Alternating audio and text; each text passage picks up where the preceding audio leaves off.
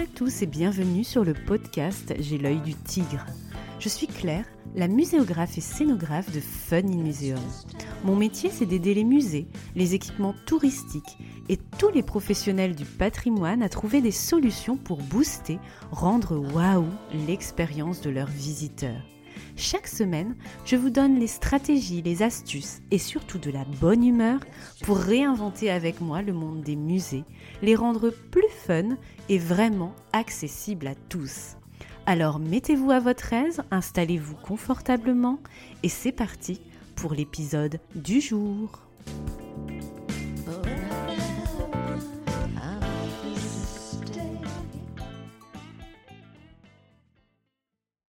Bonjour, bienvenue dans cet épisode 43, le podcast invité de l'automne où je reçois ma collègue Christine Busset de la Documentale. Christine est iconographe, recherchiste, documentaliste multimédia et conceptrice réalisatrice de récits en archives. Son métier, c'est tout simplement dénicher les images et archives audiovisuelles qui redonnent ou donnent vie à l'histoire sans raconter de salade. Christine accompagne les projets pédagogiques éditoriaux ou d'exposition.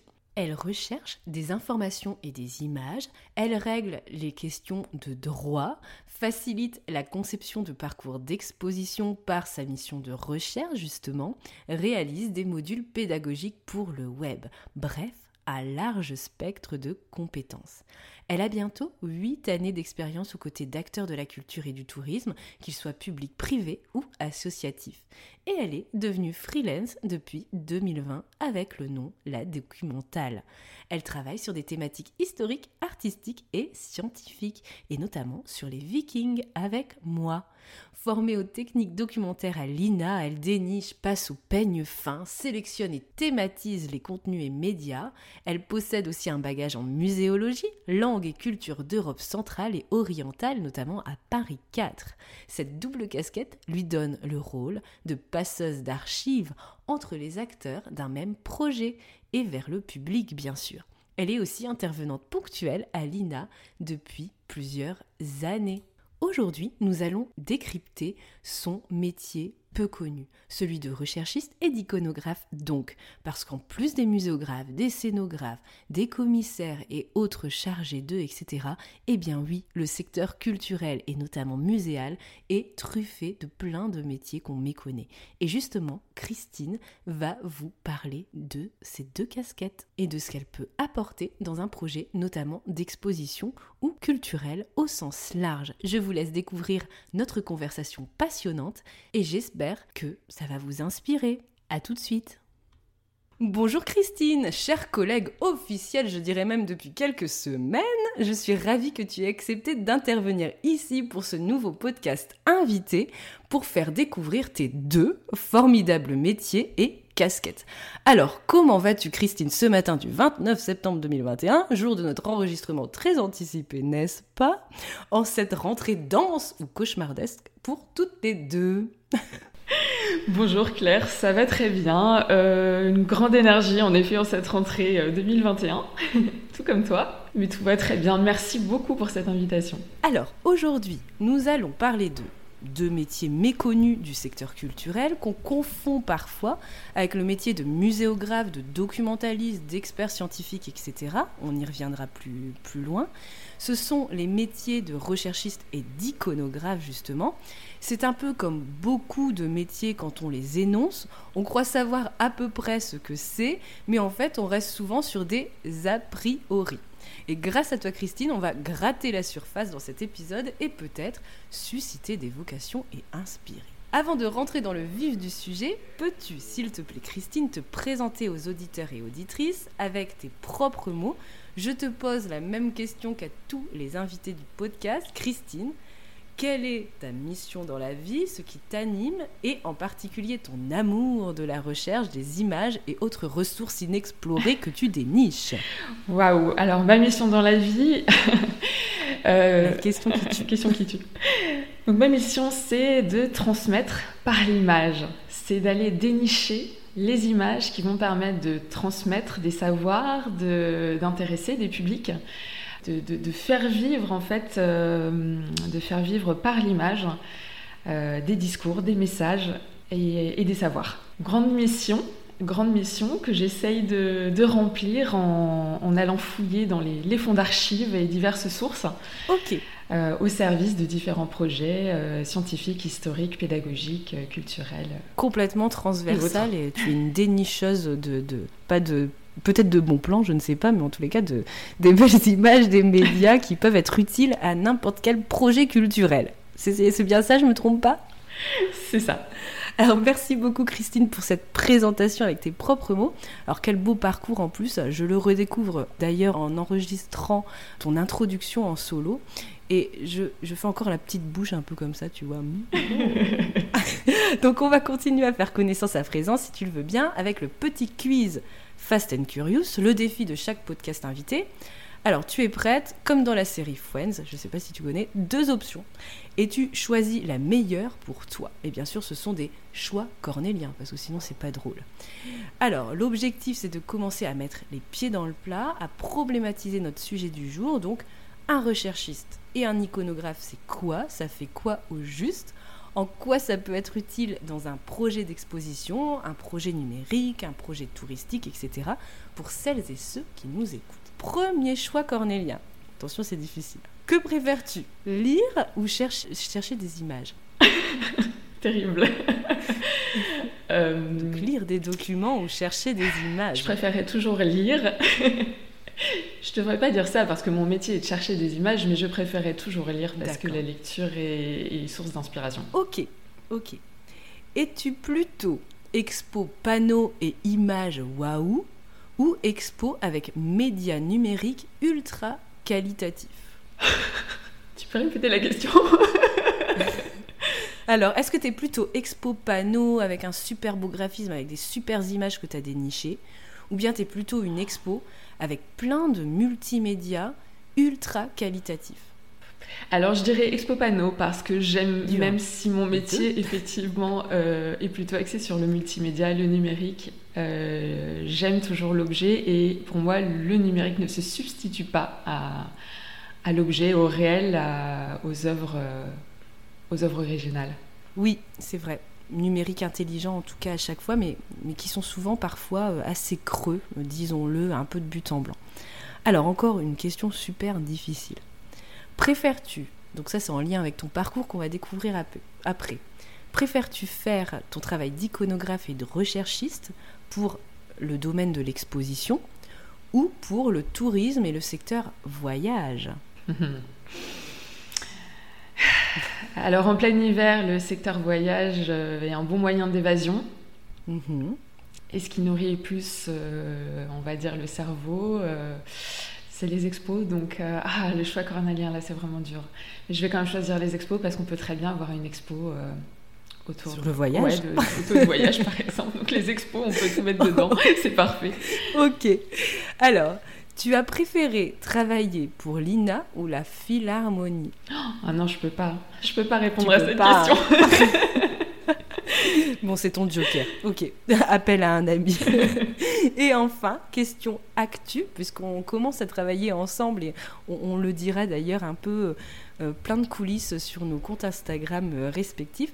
Tu es plutôt Bon, je pense que les auditeurs vont faire une tête bizarre en, entendant la question, mais tu es plutôt bouclier ou hache viking ah, La hache La hache parce que le, le documentaliste coupe à la hache. Son rôle, c'est justement d'élaguer. Délaguer, ok. Donc H Viking. Parfait, merci d'avoir joué le jeu, Christine, avec ce Fast and Curious qui était quand même assez difficile, hein, il faut le dire. Moi, j'aurais, j'aurais pas su choisir entre le bouclier et la hache. Alors, première question que je voulais te poser dans ce podcast invité, pour que je puisse te laisser la parole maintenant. Petite question flashback pour toi et qu'on a tous envie de te poser. Raconte-nous ton parcours comment on devient recherchiste et iconographe? Alors comment euh, par un heureux hasard, euh, par une succession d'événements qui amènent à ce métier qui est plutôt, euh, qui est plutôt méconnu, que je ne connaissais pas lorsque je faisais mes études. En fait, j'y suis arrivée par un intérêt pour l'image et pour le rôle de l'image dans l'histoire comment l'image a été utilisée, voire instrumentalisée dans différentes époques. notamment, moi, je me suis intéressée à l'URSS, donc aux images de propagande, et également aux lieux de mémoire et à la mémoire des lieux. Donc tout ça m'a amené petit à petit vers l'image, alors que j'étais plutôt, euh, plutôt quelqu'un du texte à, la base. Euh, et j'ai découvert au hasard d'une discussion euh, ce métier de documentaliste audiovisuel, recherchiste, en, en, discutant avec une personne qui travaillait à l'INA, à l'Institut national de l'audiovisuel, qui est un, un foyer de, documentalistes audiovisuels. Euh, et, donc je me suis intéressée à, ce métier, j'ai rencontré plusieurs personnes qui l'exerçaient. Euh, et j'ai décidé de faire une formation d'un an suite à mhm. mon Master 2 en muséologie euh, pour acquérir les compétences techniques qui sont liées à ce métier. Donc ça veut dire que finalement on peut faire des études d'histoire de l'art ou autre, plus des études de muséologie, et finalement, au lieu de devenir peut-être chargé d'expo muséographe, on peut devenir iconographe et recherchiste. C'est ça On peut. en tout cas, ça a été mon parcours. Par les détours d'un chemin de, ce secteur culturel. Tout à fait. Oui. Euh, moi, ce qui m'intéressait, c'était effectivement le secteur culturel au sens large. Euh, au sens large, c'est-à-dire la transmission des savoirs. J'aime aussi beaucoup euh, travailler, par exemple, sur des projets pédagogiques. Et c'est vrai que euh, le métier de recherchiste, notamment, permet vraiment de, de, faire ce travail sur le, sur, le, contenu, sur le message et, la, mise en image du message, qui, euh, qui, moi, je trouve est passionnante. Ok, très bien. Et petite question, pourquoi la documentale? Alors j'ai cherché un petit peu, mais c'est l'adjectif documentaire en italien, c'est ça? Ou pas du tout euh, Alors oui, c'est le cas, mais c'est pas, ça n'a pas été mon inspiration. D'accord. Euh, alors étant donné que l'intitulé de mon métier est à rallonge, iconographe, recherchiste, documentaliste audiovisuel, mhm. euh, qui fait un petit peu penser à Chandler dans Friends, dont personne ne comprend oui, vraiment le job et il ne le retient certainement pas. J'ai testé auprès de, auprès de mes amis, de mes proches, personne ne comprend vraiment ce que je fais. Donc j'ai misé sur quelque chose de court, de concis, mhm. qui est la documentale, avec la base qui est le document. Euh, et alors, euh, bon, ça c'est les coulisses, hein, je, peux, je, peux, le dire. Euh, mental en anglais, ça veut dire fou. Et j'aimais bien cette idée de, du document, de D'accord. du côté un petit peu fou aussi de ce métier. J'ai une approche euh, pas très très orthodoxe. J'aime bien sortir des, sentiers battus. Euh, donc voilà, je me suis permis ce petit détour. Autre élément clé de ton parcours que tu souhaiterais partager pour cette première question? D'autres éléments clés? Oui, peut-être euh, peut-être préciser que un iconographe et un recherchiste est amené à travailler sur des archives et aussi des productions plus récentes. Oui. Euh, voilà. Donc ça c'est un élément que je place là, mais que tu pourras. Oui, tu es pas euh, une personne, un rat de bibliothèque, euh, voilà, qui avec tes petites lunettes et ta, ta lampe de chevet, quoi. C'est ça. C'est ça. ok. Alors deuxième question. Quelles sont les missions d'un recherchiste, justement, et la différence avec les autres métiers comme le muséographe, le conservateur scientifique, etc. Qu'est-ce que tu fais exactement? Quelle est la différence? Alors, le recherchiste est plutôt là pour euh, appuyer le travail du commissaire d'exposition, commissaire scientifique, conservateur. Il va en fait euh, l'aider à, trouver les objets et les images qui vont permettre de véhiculer le message qu'il souhaite véhiculer. Donc c'est surtout l'intérêt du, recherchiste sur un projet d'expo, euh, et d'autant plus important quand on est sur une expo multimédia, avec beaucoup d'audiovisuel, avec beaucoup de numérique, parce que c'est là où le commissaire scientifique va peut-être être un petit peu moins à l'aise, euh, puisqu'il ne va, pas, euh, va pas seulement être dans, dans l'exposition de collection, collection qu'il connaît très certainement par cœur. il va falloir peut-être penser à des reproductions euh, donc ces reproductions, qu'est-ce qu'on en fait? Est-ce qu'on les imprime? Est-ce qu'on les inclut dans un, voilà, une médiation numérique, dans un film documentaire? Euh, Est-ce qu'au contraire, on va créer un dispositif plus immersif pour euh, faire passer un message sur lequel on n'aura pas de documents historiques?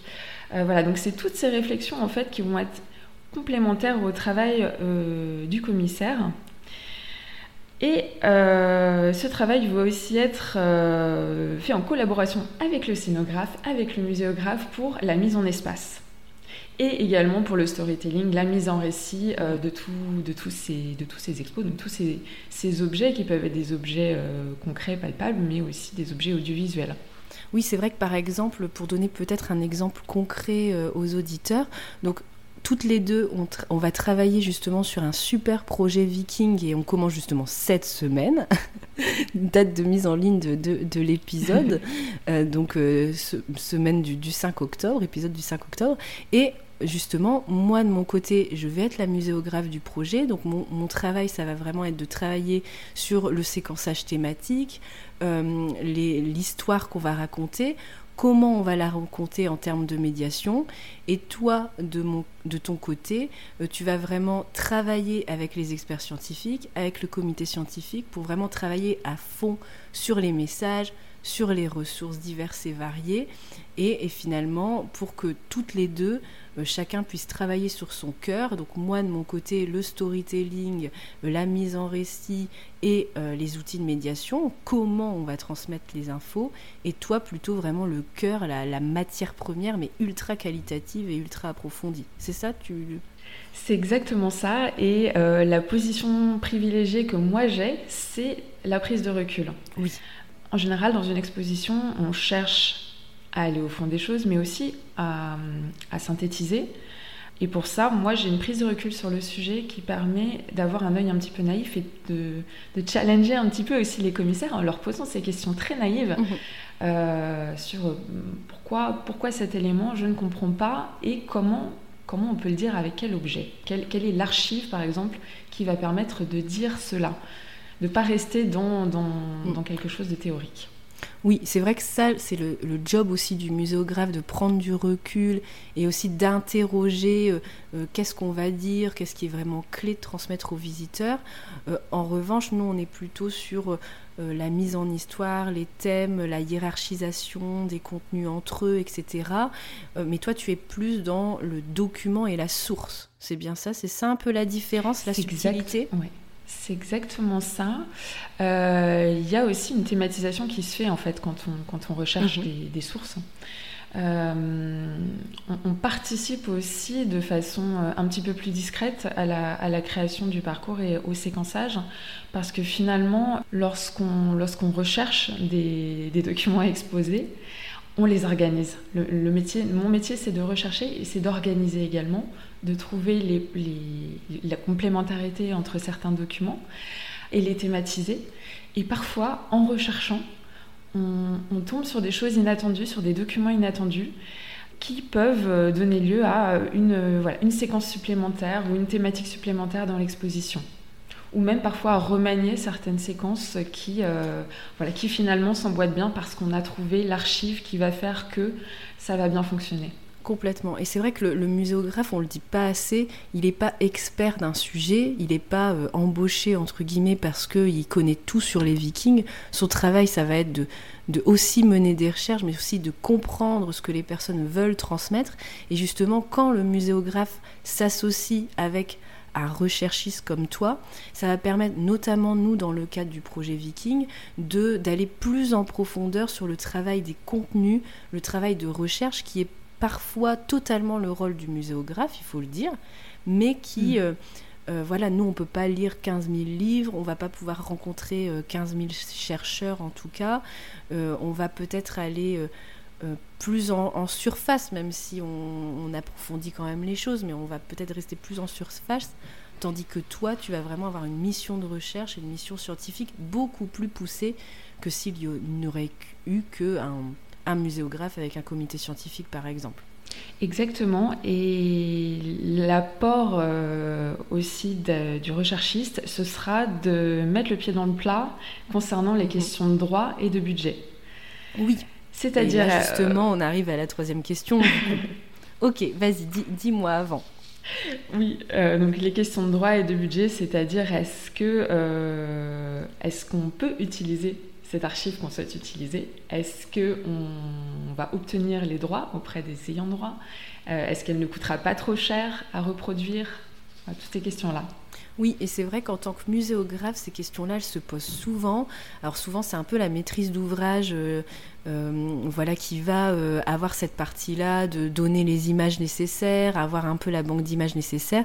Parfois, nous, on nous demande de chercher des images, mais un muséographe n'est pas un iconographe. Il peut en avoir un peu la casquette, mais il n'est pas, il pas expert de l'iconographie, à moins d'avoir suivi vraiment comme toi un cursus d'iconographe euh, et d'être vraiment iconographe. Et justement, troisième question, quel est le rôle d'un iconographe? Raconte-nous un peu euh, les coulisses de tes projets pour qu'on comprenne un petit peu mieux ces questions de droit, etc.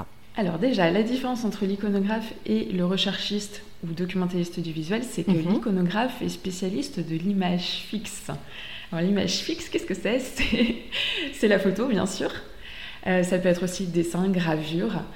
Donc des cartes Des cartes, hein, les cartes, évidemment, les cartes. c'est. Euh, à la base, l'iconographe, c'est le métier, euh, c'est un métier qui est lié à la presse, à la presse écrite. Ok. Qu'on retrouve aujourd'hui aussi dans, dans le, la presse, dans les médias web.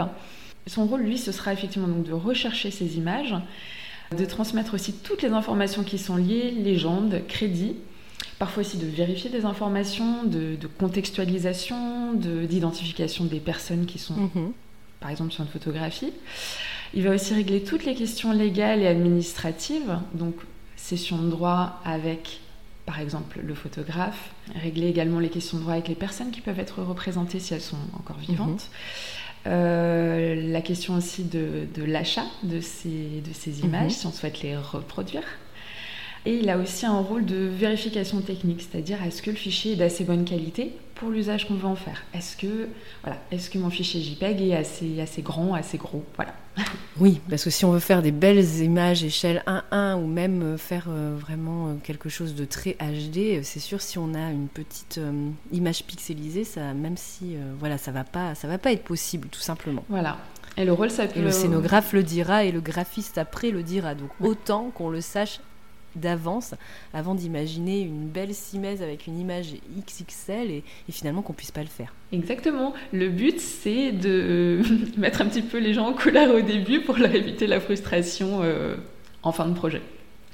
Alors j'avais envie d'achever ce podcast, Christine, en te posant une dernière question qui sera, je pense, assez utile à celles et ceux qui nous écoutent, notamment quand on se cherche encore sur le métier de rêve qu'on souhaite faire dans le secteur culturel. Et c'est vrai que c'est assez vaste finalement les choix possibles entre muséo, euh, chef d'expo, conservateur ou je ne sais quoi, commissaire scientifique, et aussi maintenant recherchiste et iconographe. Alors, quels sont tes conseils pour ceux qui veulent se lancer dans ces deux professions de recherchiste ou d'iconographe? Allez, livre-nous un peu ta checklist réussite. Alors, moi, je dirais que le secret, c'est de rester euh, curieux et ouvert. Curieux et ouvert. Mhm. Euh, recherchiste, iconographe, ce sont des métiers que l'on peut exercer effectivement dans des musées pour des mhm. expositions, mais en général, euh, on est quand même amené à euh, travailler pour différents types de projets. Donc ça peut être aussi pour des films documentaires. ça, c'est vraiment le métier de recherchiste. Euh, pour des magazines. Enfin, le métier de recherchiste dans les musées aujourd'hui n'est pas très connu, n'est pas très répandu. On fait souvent appel à des recherchistes un petit peu en fin de parcours pour euh, oui quand il y a un voilà. pour les questions de droit pour acheter des images euh, donc un petit peu un petit peu en renfort. C'est un petit peu plus rare hein, d'après ce que j'ai vu de faire appel à des recherchistes en début de projet dans la, au moment de la conception d'une exposition. Euh, moi je suis convaincue de, de l'intérêt de, de cette intervention au début de le faire pour ne serait-ce constituer le mm. comité, un comité scientifique qui se tient, de délaguer aussi toute cette grosse matière première, parce que c'est vrai quand le muséographe arrive, souvent sa première question c'est de bah, qu'est-ce que vous avez comme matière première?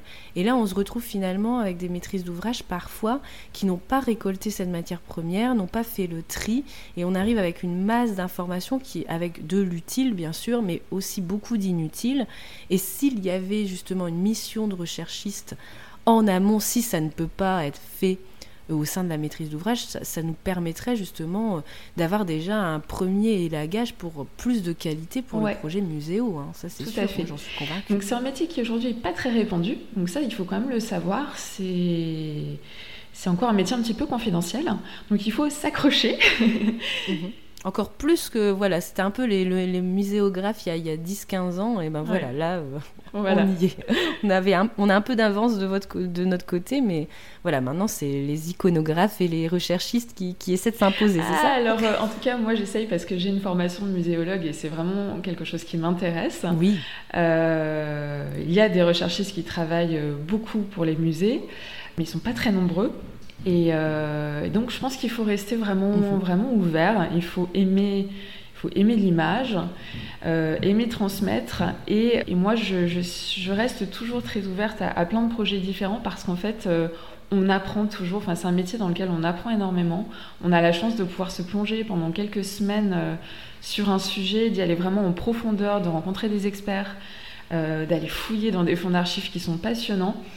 Euh, donc restez vraiment ouvert à tout type de projet. Les projets de muséo sont évidemment passionnants, euh, mais plein d'autres projets peuvent être tout aussi intéressants, y compris des projets purement numériques. Mhm. Donc voilà, restez ouvert, restez euh, très curieux, s'intéresser à tout. moi qui ai une formation très littéraire, j'accepte avec grand plaisir des projets scientifiques parce que justement j'apprends des choses oui, pareil. Voilà. Donc c'est vraiment le, la, grande, le grand, pour moi, le grand intérêt de, de, nos métiers, hein, toutes les deux. Euh, donc voilà, rester curieux, lire beaucoup, pas forcément regarder beaucoup d'images, mais les regarder euh, avec, euh, voilà, avec, avec esprit critique et rester curieux aussi aux, aux pratiques numériques, beaucoup. Parce que c'est un métier qui est en pleine évolution et qui justement ce métier est en train de changer. C'est aussi pour ça qu'on a différentes appellations de ce même métier. C'est qu'on est passé euh, du, on est passé du film en fait à au numérique. Au numérique, oui. Et tout ce qui est web ensuite, etc. Pour la partie même euh, presse imprimée, etc. J'imagine. Il y a eu pas mal de, chamboulements. Ok, donc checklist, curiosité, ouverture. Autre petite qualité à avoir, esprit de synthèse peut-être? Un peu geek. Un peu geek, ok. Voilà.